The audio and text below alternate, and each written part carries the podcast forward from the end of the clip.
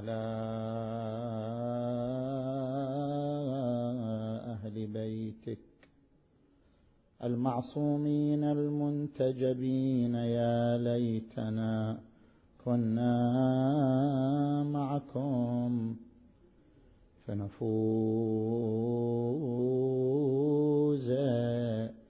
فوزا عظيما.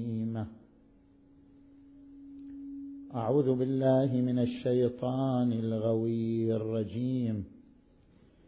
بسم الله الرحمن الرحيم. فلولا نفر من كل فرقة منهم طائفة ليتفقهوا في الدين ولينذروا قومهم إذا رجعوا إليهم. لعلهم يحذرون. آمنا بالله صدق الله العلي العظيم. الآية المباركة تحث على التفقه في الدين. والمراد من التفقه في الدين تعلم المعارف الإسلامية سواء كانت على مستوى الأصول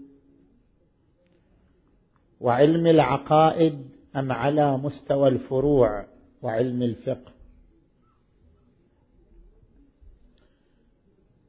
ففي صحيحة يعقوب ابن شعيب سأل الإمام الصادق عليه السلام إذا حدث بالإمام حدث. كيف يصنع الناس؟ قال أينك عن قوله تعالى فلولا نفر من كل فرقة منهم طائفة ليتفقهوا في الدين. هم في عذر ما داموا في الطلب. وهؤلاء الذين ينتظرونهم في عذر حتى يرجع إليهم قومهم. فهذه الصحيحة تدل على أن التفقه في الدين عنوان يشمل معرفة الإمام عليه السلام. من هنا انطلاقا من الآية المباركة. نتحدث في عدة محاور. المحور الأول في تقسيم العقائد. ذكر علماؤنا الأبرار رضوان الله عليهم أن المعتقدات على قسمين. قسم يجب معرفته عقلا وقسم لا يجب معرفته ولكن إذا قام الدليل عليه فعلى الإنسان أن يدين به يعني أن يعقد قلبه على طبقه. مثلا أصول الدين الخمسة ولوازمها من القسم الأول يعني مما يجب معرفته عقلا. فالإنسان إذا أدرك أن وجوده نعمة الوجود نعمة إذا أدرك أن وجوده نعمة أدرك أن هناك منعم يجب عليه معرفته مقدمة لشكره. فإذا تعرف على المنعم عرف أن ذلك المنعم ذات جامعة لصفات الكمال ومنها العدل والحكمة واللطف. إذا أدرك ذلك أدرك عقله اوتوماتيكيا أن مقتضى العدل واللطف والحكمة بعث الأنبياء ونصب الأئمة. ووجود يوم للجزاء وهو يوم المعاد. اذا هذه الأصول الخمسة مما يجب معرفتها عقلا. ولوازمها أيضا. مثلا من لوازم النبوة والامامه أن يكون النبي عالما بالتشريع أو الإمام وأن يكون معصوما إذ لا يمكن أن يكون إماما أو نبيا وحجة على الغير ما لم يكن عالما بالتشريع ومعصوما. إذا هذه أمور عقلية يجب معرفتها عقلا لأن العقل حاكم بها. القسم الثاني لا أمور لا يصل إليها العقل. مثلا تفاصيل البرزخ عذاب القبر سؤال منكر ونكير تفاصيل يوم القيامة الصراط الميزان الحساب. هذه أمور لا يصل إليها العقل. بما أنه لا يصل إليها العقل لا يجب معرفتها عقلا إنما إذا قام الدليل النقلي الصحيح عن النبي محمد.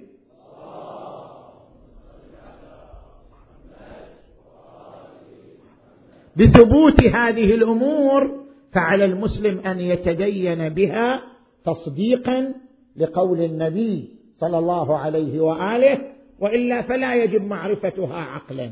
زين؟ اذا العقائد على قسمين. ما يجب معرفته عقلا وما لا يجب معرفته لكن إذا قام الدليل فعلى المسلم أن يتدين به تصديقا للنبي. نجي الآن إلى المحور الثاني. لاحظوا يا إخوان. ما هو الميزان في الإسلام وما هو الميزان في التشيع؟ أما الميزان في الإسلام متى يعد الإنسان مسلما؟ إذا تشهد الشهادتين عن تصديق للنبي محمد.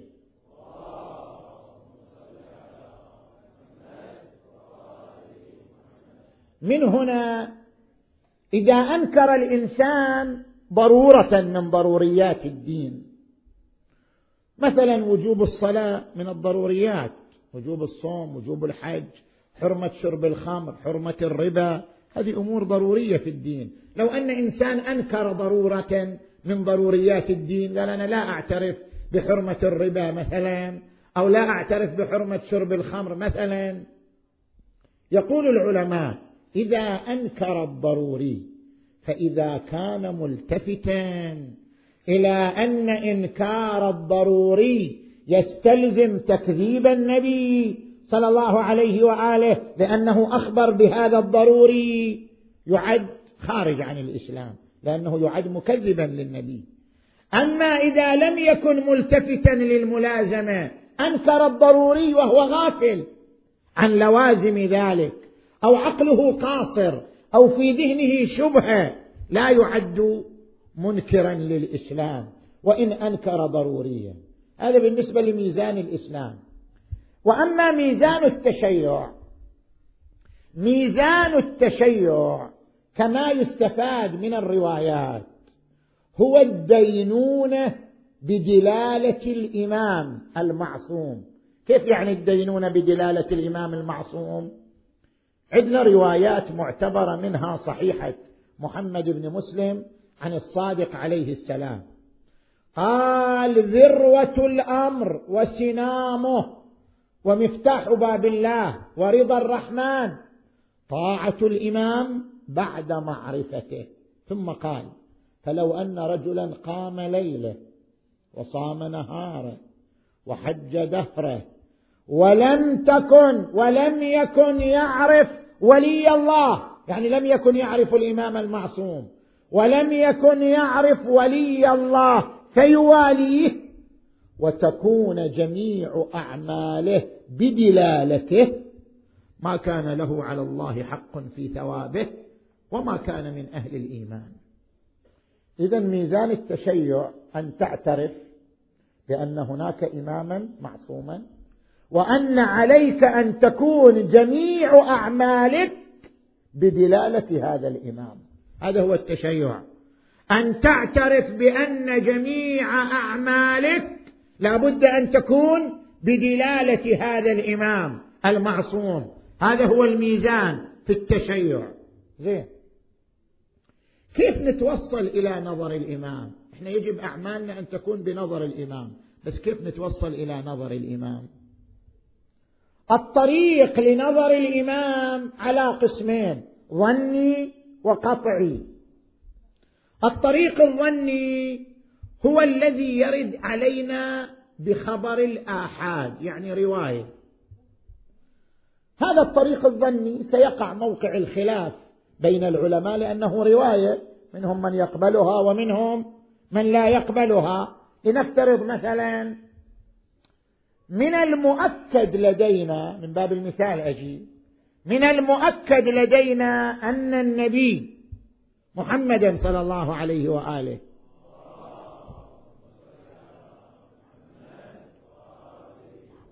كانت له ولاية على التشريع.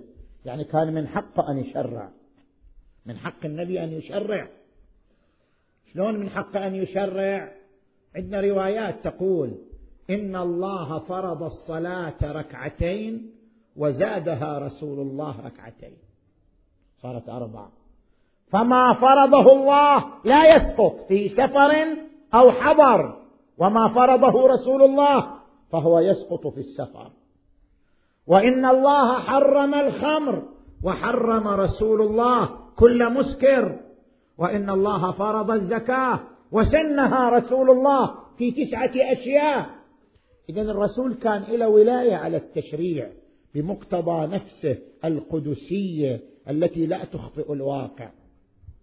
هل هذه الولاية اللي كانت للنبي ثابتة للأئمة من بعده أم لا؟ هذا محل خلاف بين علمائنا. ليش؟ لأن الطريق هنا طريق ظني. يعني هناك روايات تقول فما فوض إلى النبي فقد فوض إلينا وهذه الروايات محل نقد وقبول. لدى علمائنا. إذن هذه مسألة نظرية جاءت عن طريق ظني تقع محلا للبحث بين علمائنا أي ولاية الأئمة على التشريع. نجي إلى الطريق القطعي. أحيانا يصل إلينا نظر الإمام بطريق قطعي مو بطريق ظني. شلون طريق قطعي؟ الطرق القطعية لنظر الإمام ثلاثة. إجماع ارتكاز علمائي تواتر إجمالي. قال أشرح لك كل طريق بمثاله. الطريق الأول هو الإجماع. أن يجمع فقهاء تلك الحقبة. مو فقهاء زماننا هذا. فقهاء تلك الحقبة. يعني حقبة الغيبة الصغرى. الحقبة المعاصرة لغيبة الإمام. ليش؟ لأن تلك الحقبة متصلة بالطبقة الذين عايشوا الأئمة وعاشروهم وسمعوا منهم. فالمعول على تلك الطبقة. أجمع علماء تلك الحقبة. ترب حقبة الغيبة الصغرى مثلا.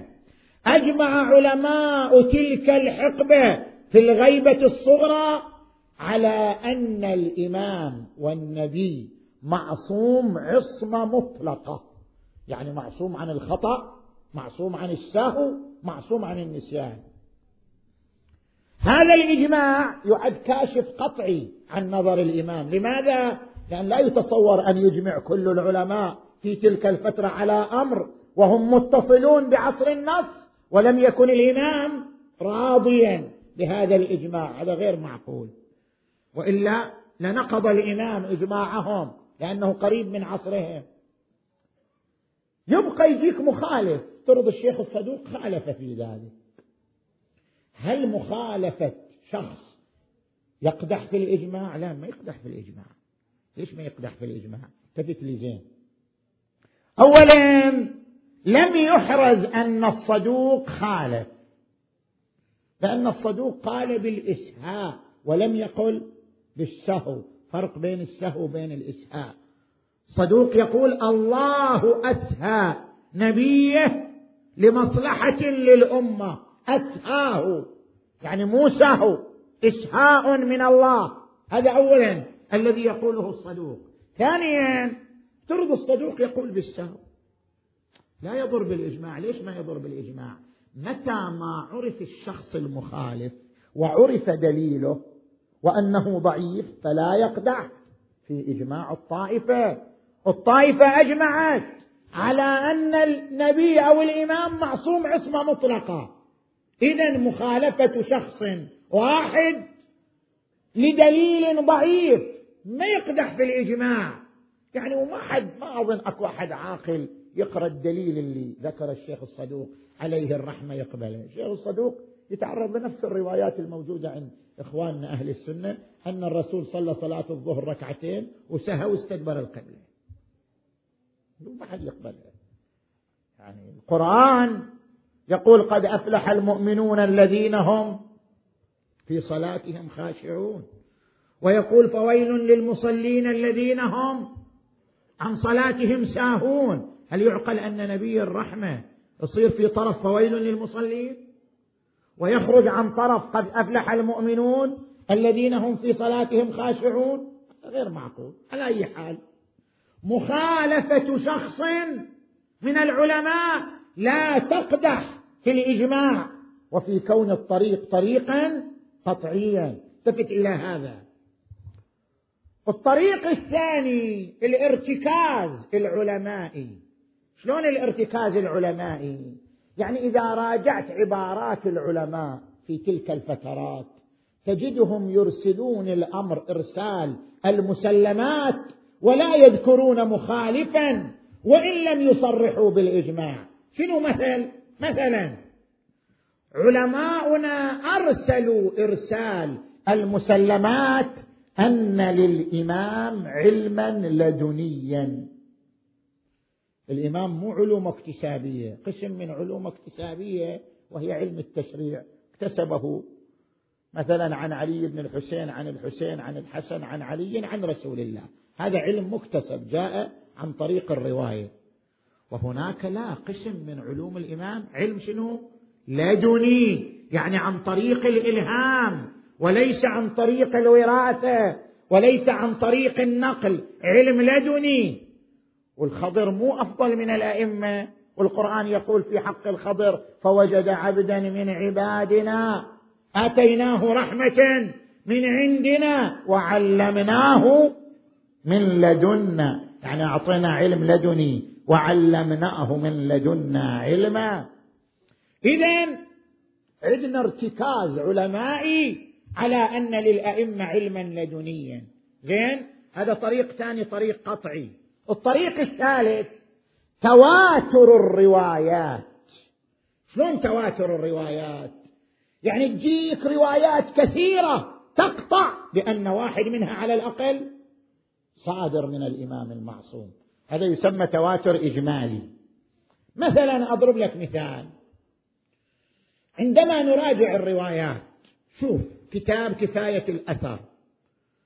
أمال الصدوق عيون أخبار الرضا غيبة الطوسي غيبة النعماني. زين؟ الخصال. كتب متعددة وروايات متعددة في هذه الكتب عن الإمام الحسن الزكي سلام الله عليه ما منا إلا مقتول أو مسموم. انت هذا الحس من الروايات كلها تضرب بعض الحائط ما يمكن. روايات متواترة إجمالا يعني لكثرتها. ما منا إلا مقتول أو مسموم. كل واحد سيحصل على الشهادة. ربما يقول إنسان هذه مسألة تاريخية. يعني الإمام الهادي مات مسموم أو ما مات مسموم هذه مسألة تاريخية. لا ربط لها بالعقائد. لا هذا الفكرة خطأ. ليش؟ لأن مقام الشهادة من مقامات الإمام. مات مسموم يعني مات شهيدا والشهادة مقام من المقامات. إذا المسألة رجعت للعقيدة. هل نعتقد أن الإمام من مقاماته أن يموت شهيدا؟ أم لا؟ هي مسألة عقائدية مو مسألة تاريخية. فإذا إحنا عندنا روايات متواترة إجمالا أن كلهم شهداء. ما نقدر إحنا نطرح هذه الروايات؟ مو بكيفنا يعني المسألة. إذا بالنتيجة هناك طرق قطعية لكشف نظر الإمام عليه السلام ذكرنا هذه الطرق القطعية. إذا الإنسان أنكر شيء من هذه القطعيات. قال ما ما أسلم به. إذا لم يلتفت إلى اللوازم لشبهة في ذهنه أو لقصور في عقله أو لعدم خبرة ترى بعضهم ما عنده خبرة علمية ما عنده معرفة. بتنقيح الروايات وموازين النقد والقبول فيها. يجي يتصرف ينكر رواية ويطرح رواية. زين؟ هو ما عنده خبرة علمية مو صاحب اختصاص في هذا الميدان. إذا أنكر القطعي لشبهة عنده أو لقصور عقله أو لعدم معرفته هذا لا يعد لا يقال خرج عن التشيع لا. أما إذا كان ملتفت إلى أن هذا الأمر قطعي وأن تكذيبه تكذيب لنظر الإمام الذي توصلنا إليه بأحد هذه الطرق القطعية يقال هذا خرج عن التشيع لأنه أنكر قطعيا وهو ملتفت إلى أن لازم إنكاره رد نظر الإمام عليه السلام. إذا هذا هو الميزان في التشيع وحدوده. نجي الآن إلى المحور الثالث. صلوا على محمد وآل محمد.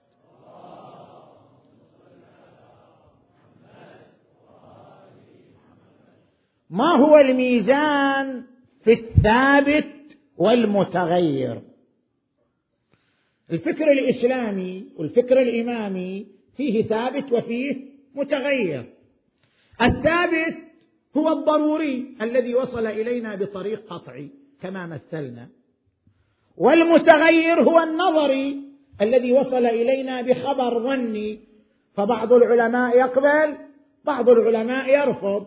زين؟ مثلا افترض الرجعة. أصل الرجعة من الضروريات. مو بس ضروريات المذهب ضروريات الدين. أصل الرجعة. لأن القرآن الكريم نص على الرجعة. ويوم نحشر من كل أمة فوجا ممن يكذب بآياتنا فهم يوزعون. حشر جزئي. لو كان يريد يوم القيامة لقال ويوم نحشر كل أمة لكن قال في الآية ويوم نحشر من كل أمة. يعني ناخذ جماعة من كل أمة ونرجعهم أحياء وتقوم عليهم قوانين العدالة. ويوم نحشر من كل أمة فوجا ممن يكذب بآياتنا فهم يوزعون. هذا حشر جزئي. هذا هو الرجعة. لا كلام فيها. رجعة الحسين عليه السلام إلى الدنيا أيضا وردت في روايات متواترة. أما رجعة جميع الأئمة هذا محل خلاف. هذا نسميه مسألة متغيرة مسألة نظرية. تتبع كل عالم وموازين النقد والقبول عنده للروايات المتعرضة لذلك. فعندنا ثابت وعندنا متغير. هنا سؤال يطرح. هل يمكن أن يتحول المتغير إلى ثابت؟ هو الثابت ما يمكن يتحول إلى متغير. لكن هل يمكن أن يتحول المتغير إلى ثابت؟ بحيث يصبح النظري ضروري. يعني شيء كان نظري في زمان الصدوق. الآن في زماننا يصبح ضروري أم لا؟ ممكن. ليش؟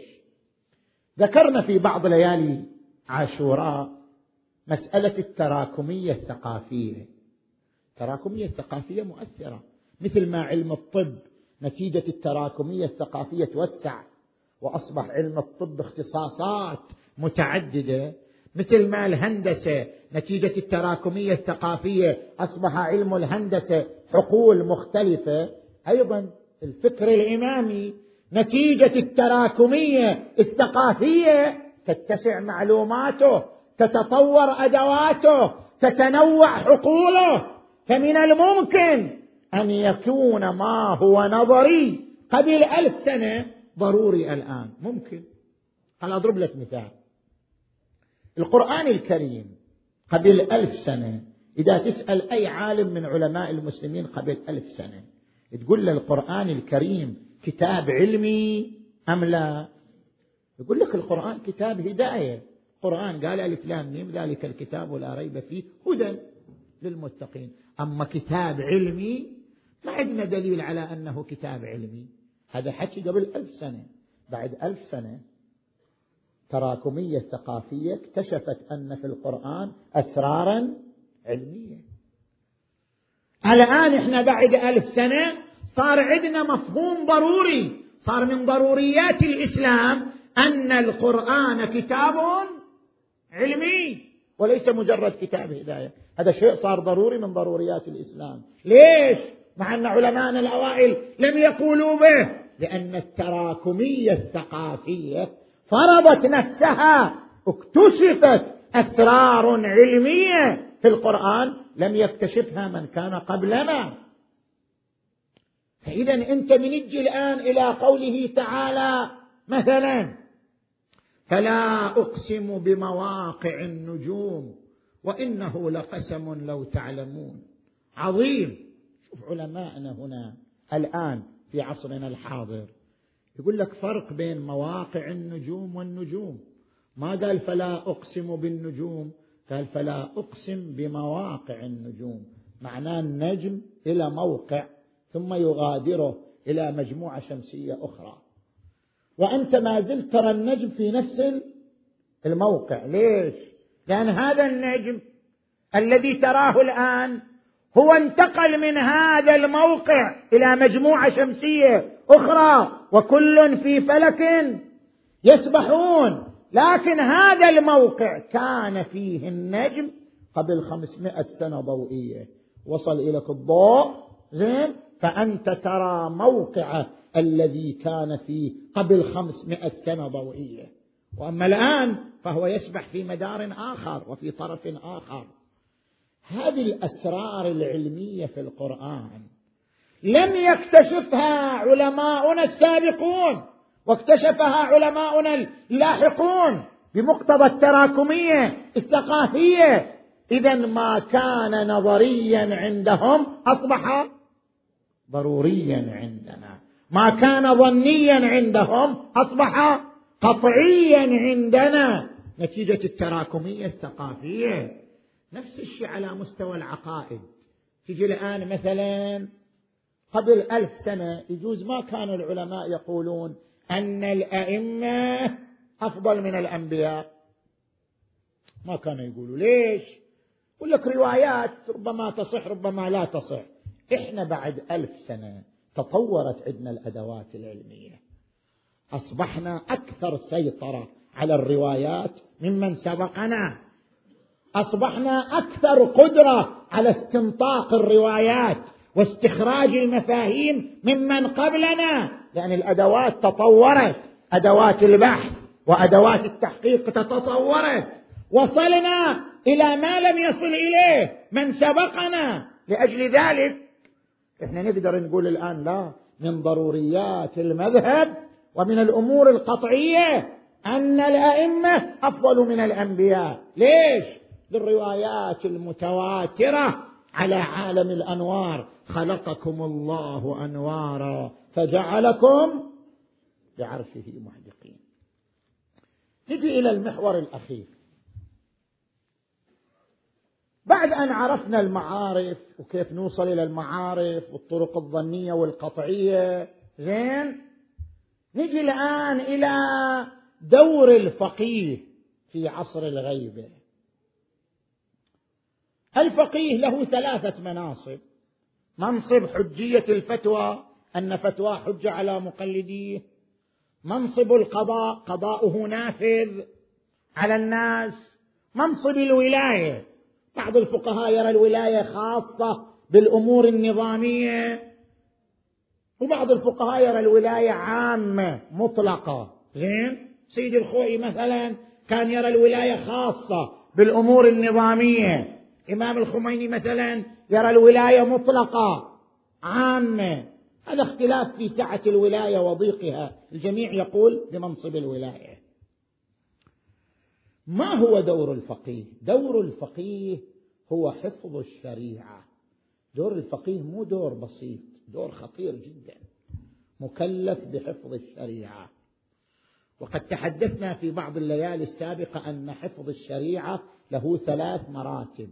حفظ تشريعي وحفظ تعليمي وحفظ تطبيقي. أما الحفظ التشريعي فالفقيه مسؤول عن رقابة الفكر. طول الوقت والفقيه يراقب ما يقال ما يطرح ما يتكلم به. ليش؟ حتى يكون حذرا على حفظ الشريعة أن لا يدخل فيها ما ليس منها. الفقيه في حال رقابة على الفكر. أي فكر يطرح؟ تلبالك هذه القنوات وما يدور فيها والمواقع وما يدور فيها كلها تصل إلى الفقهاء. اولا بأول. زين؟ الفقيه رقيب على ما يطرح وما يقال وما يذكر حتى يقوم بمسؤوليته في حفظ الشريعة من الناحية التشريعية أن يحافظ على أصولها وثوابتها وقطعياتها وأن يترك المجال في النظريات لمائدة البحث. زين؟ ولذلك ورد عن النبي محمد.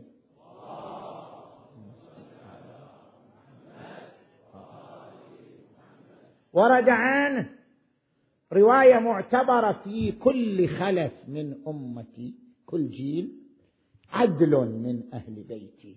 ينفي عن هذا الدين تحريف الضالين وبدع المبطلين. يعني دوره دور الرقابة. المرتبة الثانية الحفظ التعليمي. حوزات العلمية. حوزات العلمية شنو الهدف من تأسيسها؟ حفظ الشريعة. لأن الحوزات العلمية تروج العلوم الشرعية. تدرسها وتدرسها وتدقق فيها. هذا كله حفظ لعلوم الشرعية. لو لم تكن هناك حوزات لاندرست هذه العلوم كلها. ولتحول الفكر الإمامي إلى فكر متحجر جامد قبل ألف سنة ما تغير. فكر الإمامي ليش قاعد يتطور ويتألق؟ لأن الحوزات العلمية تديره بين فترة وأخرى. فهذا حفظ للفكر الإمامي حفظا تعليميا. فلولا نفر من كل فرقة منهم طائفة ليتفقهوا في الدين ولينذروا قومهم إذا رجعوا إليهم. لعلهم يحذرون. والحفظ الثالث الحفظ التطبيقي الحفظ العملي أن الفقيه يفتي العامة يفتي الناس بما يحفظ لهم دينهم بما يحفظهم عن الوقوع في الحرام ومخالفة الواجب. اذا الفقيه دوره الحفظ بمراتبه الثلاث مؤيدا ومسددا من الإمام المنتظر عجل الله تعالى فرجه الشريف.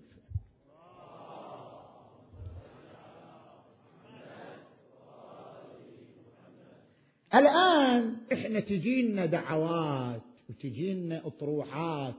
خل أنبهك شوية خمس دقائق. مثلا دعوة لإلغاء المرجعية. يقول لك كافي بعد الشيعة. إلى متى؟ يؤمنون بالمرجعية خل تكون إدارة شؤون الشيعة بيد المثقفين والأكاديميين وبيد الأحزاب والتيارات. زين؟ ونلغي شيء اسمه المرجعية. زين؟ هذه دعوة. دعوة أخرى مأسسة المرجعية. يقول لك خل تحول المرجعية إلى مؤسسة؟ ليش شخص واقف على رأس الهرم؟ لا مؤسسة. العالم اليوم عالم مؤسسات مو عالم أشخاص. فكر الفردي راح الآن الفكر الحاكم والمسيطر والفكر المؤسسي. خل تحول المرجعية إلى مؤسسة تضم مجموعة من الفقهاء. زين؟ تيجي فكرة ثالثة أنه لا ماكو داعي لتوحيد المرجعية. مرجع في النجف أو مرجع في إيران أو لا. خل تصير المرجعية محلية. كل محلة لها مرجع. وكل بقعة لها فقيه. زين؟ هالنوع من الأفكار أنا ما أريد الآن أدخل في مناقشتها يحتاج لها وقت أطول. أريد أن أقول كلمة واحدة. نحن إذا قرأنا قوله تعالى ولله العزة ولرسوله وللمؤمنين إيش نستفيد من هالآية؟ نستفيد منها أن عزة الدين مطلوبة. من جملة الأهداف القرآنية عزة الدين أن يبقى الدين عزيزا. هذا من جملة الأهداف القرآنية. عزة الدين والمذهب يا إخوان ما تحصل إلا بالمرجعية العامة. هذه الصورة للمرجعية أن عندنا مرجع عام.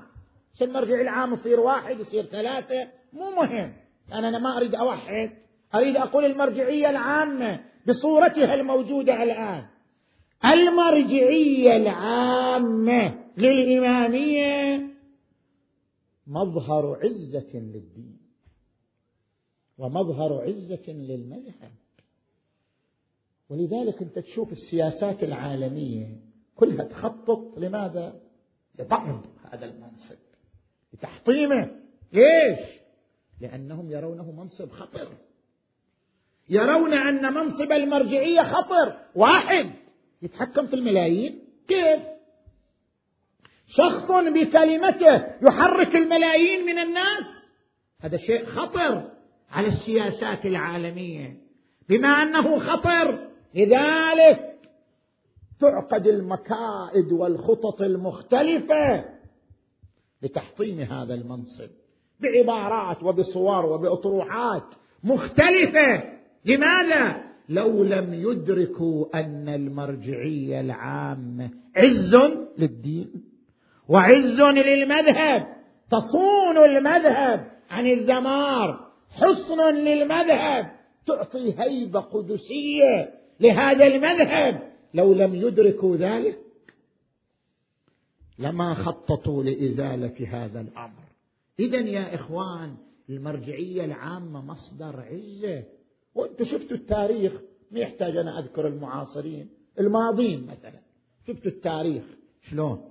مثلا السيد المجدد الشيرازي الذي أفتى بحرمة التنباك. الزعامة السياسية التي صارت له في سامراء في ذلك الزمان هو الذي أرهب السياسات العالمية آنذاك. من بعد مثلا شيخ محمد تقي الشيرازي الذي قاد ثورة العشرين.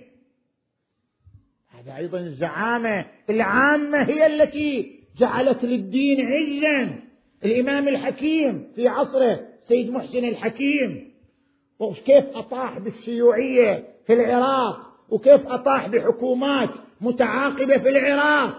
نتيجة قوة المرجعية قوة منصب المرجعية.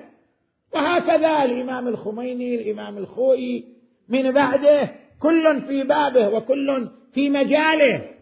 إذا عزة المذهب وعزة الدين بالمرجعية العامة بهذا الموقع. فعلينا أن لا نفرط في هذا الموقع الذي هو عز للمذهب وعز للدين بأطروحات مختلفة تحتاج إلى التنقيب وتحتاج إلى الدراسة. اذا بالنتيجة هذا الدور الذي يقوم به مراجعنا الأعلام. ما نمنع المؤسسات. مؤسسات إدارة الحقوق زين. تصير مؤسسات لإدارة الحقوق شرعية لإدارة شؤون المرجعية هذا كلش زين. ولكن تكلم عن رأس الهرم. هذا الموقع الذي يحتله رأس الهرم شخص قدسي عادل تقي فقيه. يحرك الملايين بكلمة واحدة. هذا الموقع عزة للدين والمذهب وهدف من الأهداف القرآنية وهدف من الأهداف التي يرضاها الإمام المنتظر. عجل الله تعالى فرجه الشريف. لذلك إحنا لا يمكن لنا أن نفرط في ذلك. زين؟ ومسألة العزة الأئمة كلهم كان هدفهم العزة. الحسين لماذا ثار؟ لأجل العزة. ألا وإن الدعي ابن الدعي قد ركز بين اثنتين بين السلة والذلة وهيهات من الذلة. يأبى الله لنا ذلك ورسوله والمؤمنون. وأبى أن يعيش إلا عزيزا أو تجلى الكفاح وهو صريع. كيف يلوي على الدنية جيدا لسوى الله؟ ما لواه الخضوع؟ ثم يقول السيد حيدر الحلي قوضي يا خيام عليا نزار فلقد قوض العماد الرفيع. واملأ العين يا أمية نوما فحسين على الصعيد. صريع. أقبل بنو أسد. ذهبت نساؤهم لاستقاء القرب وجدوا بطلا على المشرع مقطوع الكفين مفضوخ الظهر. قالوا هذا بطل جاء يستقي الماء فقتل على المشرعة ارتفعوا على التل. وإذا الأجساد متعددة 72 جثة. شاب وطفل وصبي وكهل هذا على يمينه ذاك على شماله أجساد متعددة. صاروا يبحثون جثة بعد أخرى إلى أن وصلوا إلى جثة تظللها الطيور وتفوح منها رائحة الطيب. قالوا إن صدق الظن فهذا جسد أبي عبد الله. شلون جسد؟ مقطع إربا إربا. موزع يمنة ويسرى. أقبلوا لرجالهم. قالوا لهم إما أن تقوموا بتجهيز الحسين أو تعطونا عمائمكم وسيوفكم. ونحن نقوم بتجهيزه. أقبل الرجال إلى الجسد الشريف وقفوا متحيرين. كيف يوارونه؟ وبأي كيفية؟ وإذا بغبر من ناحية الكوفة. قال تنحوا عن الطريق لعله من جماعة ابن زياد. تنحوا نزل من على الفرس رجل. شلون رجل؟ منكسر الظهر. نحيف. نحيل الجثة. وصل إليهم قال السلام عليكم. قالوا عليك السلام. قال ما تصنعون ها هنا؟ قالوا جئنا لنتفرج على جسد الحسين. قال أصدقوني ولكم الأمان. قالوا لنا الأمان؟ قال بلى. قالوا جئنا لندفن جسد الغريب أبي عبد الله. هذا غريب وما إلى أحد وإحنا جينا ندفنه قال أنا أيضا جئت لأدفنه معكم ساعدوني. صار يدفن الأجساد واحدا بعد الآخر إلى أن وصل إلى جثة الحسين بأبي وأمي. مد يديه إلى الجثة رفعها فتساقطت عظامها قال يا بني أسد أما عندكم بارية؟ ما عندكم حصير؟ قالوا بلى قال جيئوني به.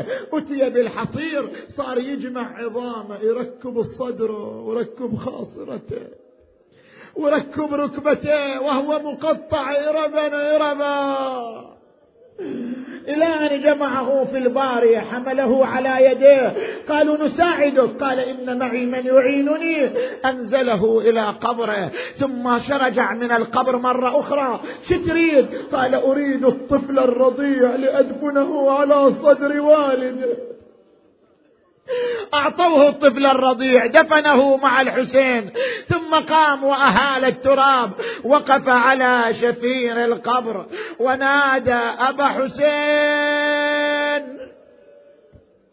أما الدنيا فبعدك مظلمة وأما الآخرة فبنورك مشرقة. يا أبا عبد الله شفنا ليموت جيه دفان. يحفر قبر ويفصل أكفان. ما شفنا ليموت ظل عريان وتلعب عليه الخيل. ما غسلوه ولا لفوه في كفن. يا الله. اللهم كن لوليك الحجة بن الحسن المهدي. صلواتك عليه وعلى آبائه في هذه الساعة وفي كل ساعة. وليا وحافظا وقائدا وناصرا ودليلا وعينا حتى تسكنه أرضك طوعا وتمتعه فيها طويلا. اللهم اجعل خير أعمالنا خواتمها وخير أيامنا يوم نلقاك اللهم اشف مرضانا ومرضى المؤمنين والمؤمنات واقض حوائجنا وحوائج المؤمنين والمؤمنات فرج عنا وعن المؤمنين والمؤمنات وارحم أمواتنا وأموات المؤسسين خصوصا بعض الشباب الذين كانوا من كادر هذا المأتم وانتقلوا إلى ربهم. اللهم ارحمهم رحمة الأبرار وإلى أرواحهم وأرواح أموات المؤمنين والمؤمنات. الفاتحة تسبقها الصلاة.